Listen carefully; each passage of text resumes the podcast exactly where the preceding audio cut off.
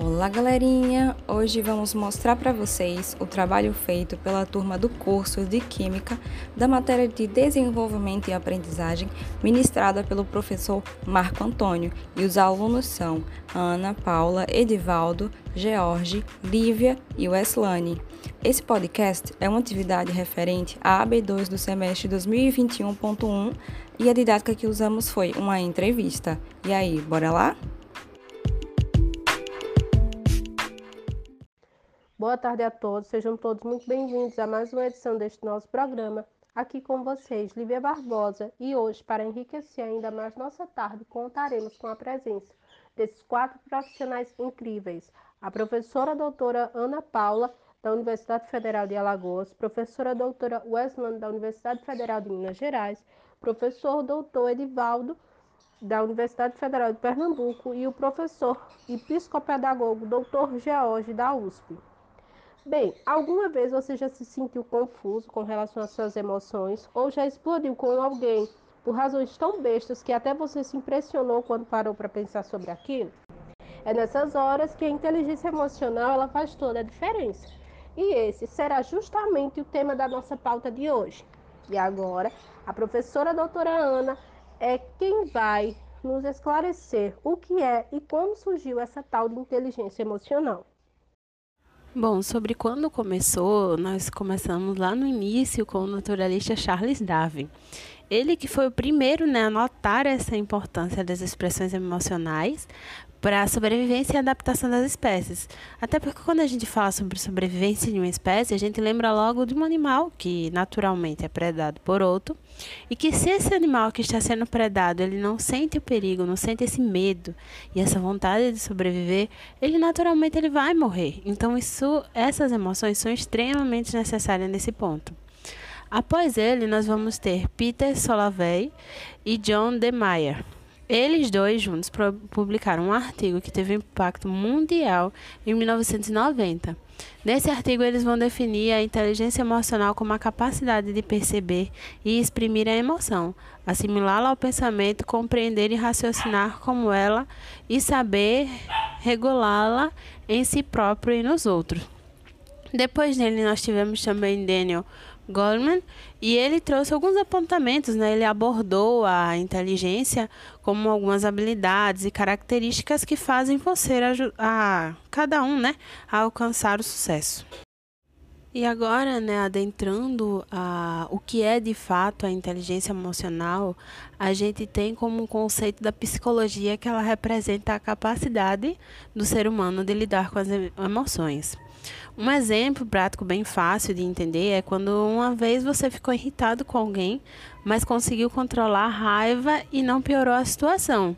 É justamente nesse momento em que se utiliza a inteligência emocional para contornar a situação.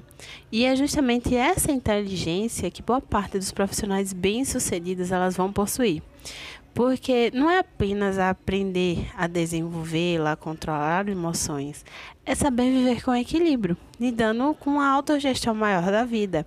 E é como um ditado popular que imagino que todos já devem ter ouvido, que nunca faça nada na raiva, porque a raiva e outros sentimentos parecidos, né, que vão fazer você agir ali no calor do momento, digamos assim, elas vão fazer você tomar uma atitude da qual muitas vezes você não tomaria quando estivesse mais calmo.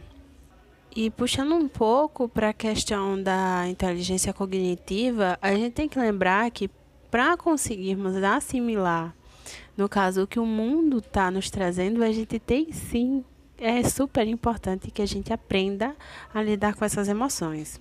É como em escola. Em uma escola, a gente não vai apenas desenvolver o nosso intelectual, a gente não vai apenas desenvolver essa relação com o mundo essa relação com o mundo, ela vai necessitar interações. E são justamente essas interações que exprimem, que vão botar para fora essas emoções das quais a gente sente e que são das quais são extremamente importantes que não só a gente busque trabalhar, mas também que os ambientes nas quais nós vivemos trabalhe, digamos que em uma escola que ensine essa autogestão, que ensine esse autoconhecimento, que possa dar aos alunos essa possibilidade de saber lidar com as frustrações, com os pontos positivos, com pontos negativos e tudo mais.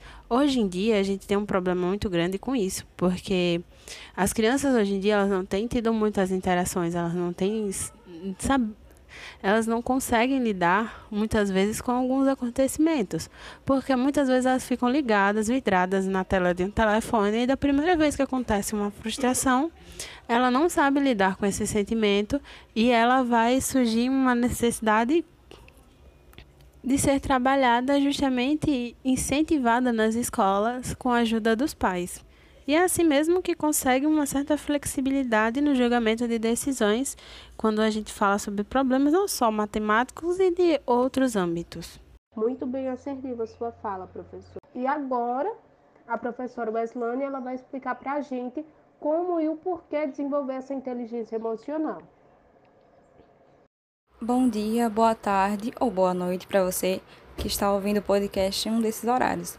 Então, antes de responder essa pergunta, eu também fiz essa pergunta para mim mesma. Falei assim, tá, Weslane, é, por que é tão importante a inteligência emocional? E eu cheguei na seguinte conclusão: se vocês perceberem, as pessoas que são emocionalmente trabalhadas ou emocionalmente inteligentes são mais motivadas e confiantes e estão em constante avaliação de si mesmo, das atitudes e pensamentos se relacionam de modo equilibrado e mais racional, e elas conseguem passar por situações difíceis mais rápido e lidam melhor com elas. E aí, conseguiram entender? Bom, próxima pergunta é: Tá, professora, e como é que eu faço para desenvolver essa inteligência emocional?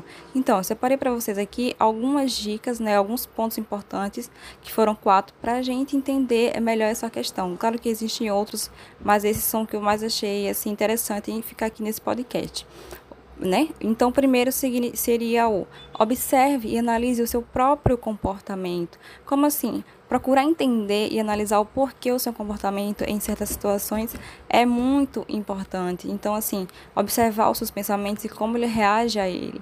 É, tentar descobrir a causa de tais reações físicas e mentais é fundamental para o autoconhecimento. O segundo ponto é aprenda a trabalhar as emoções negativas, porque quando as emoções negativas chegam, por exemplo, a raiva, o medo, a tristeza, a insegurança, é preciso que a gente saiba dominá-las e não permitir que elas nos controlem, porque vai ter alguém, né, em um certo ponto que não vai conseguir controlar. Então aí que é importante a necessidade de você entender que você precisa de ajuda e de ajuda de um bom profissional de psicologia, um psicólogo ou até mesmo um médico ou psiquiatra ok?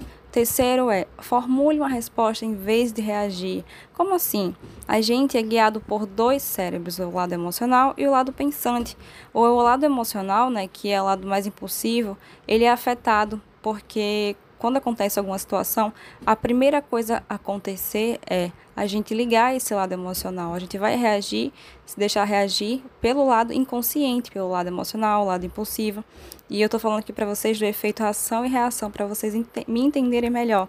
Então, assim, basta que alguma coisa aconteça é, no, ali no, no dia a dia do indivíduo e né, ele tá com alto um pico de estresse, ou teve, não teve um dia bom, um dia ruim, né? Teve um dia ruim no trabalho, não teve um dia bom. E ali, sem muita inteligência emocional, ele vai deixar essa parte do seu cérebro reagir instantaneamente, tá? E o quarto ponto que eu coloquei aqui, sim, se não o mais importante, é você conhecer o seu limite. Então, é muito importante você conseguir saber até onde você consegue chegar e é nele que você vai fazer é, com que você consiga ter equilíbrio e não se desgastar tanto com as coisas da vida sem necessidade. Não queremos isso, não é mesmo? Então, é reconhecer que você respeite seu limite, tá? E que você não é fraco.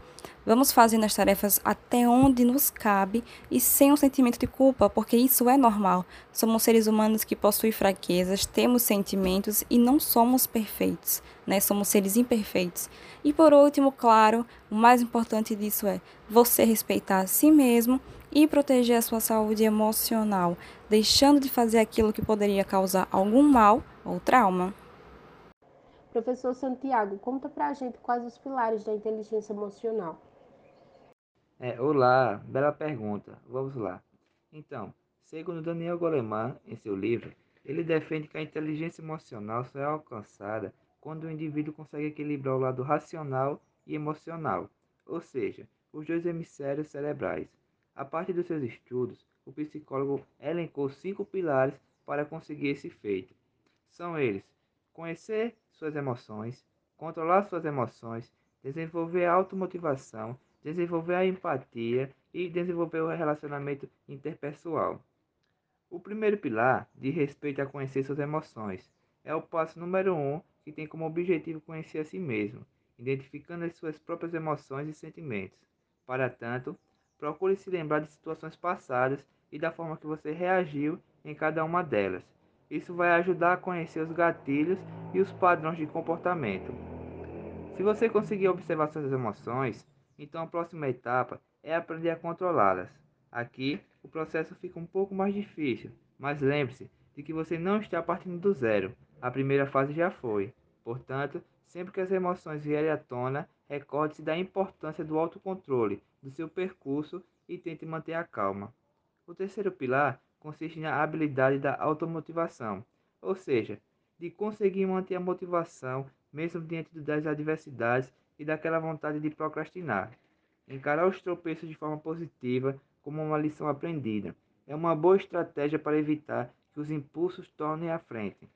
A motivação ajuda a recuperar a força mais rápido para continuar firme em busca dos propósitos.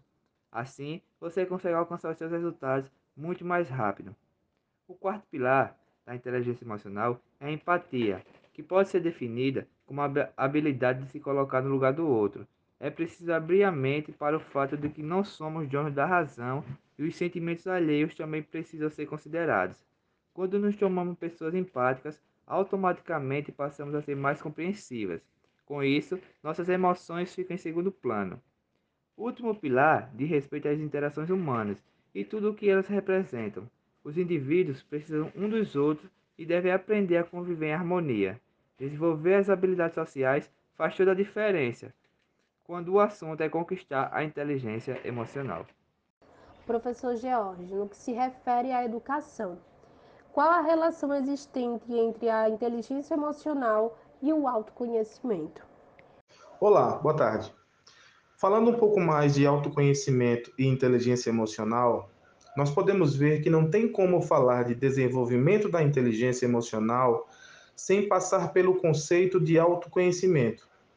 Como o próprio nome indica, na psicologia esse termo corresponde a uma série de processos de desenvolvimento e amadurecimento emocional, afetivo, cognitivo, relacional e corporal. É através do autoconhecimento que uma pessoa se torna capaz de compreender suas questões com maior facilidade, o que é essencial para que ela entenda a forma com que se comporta, se sente e se manifesta.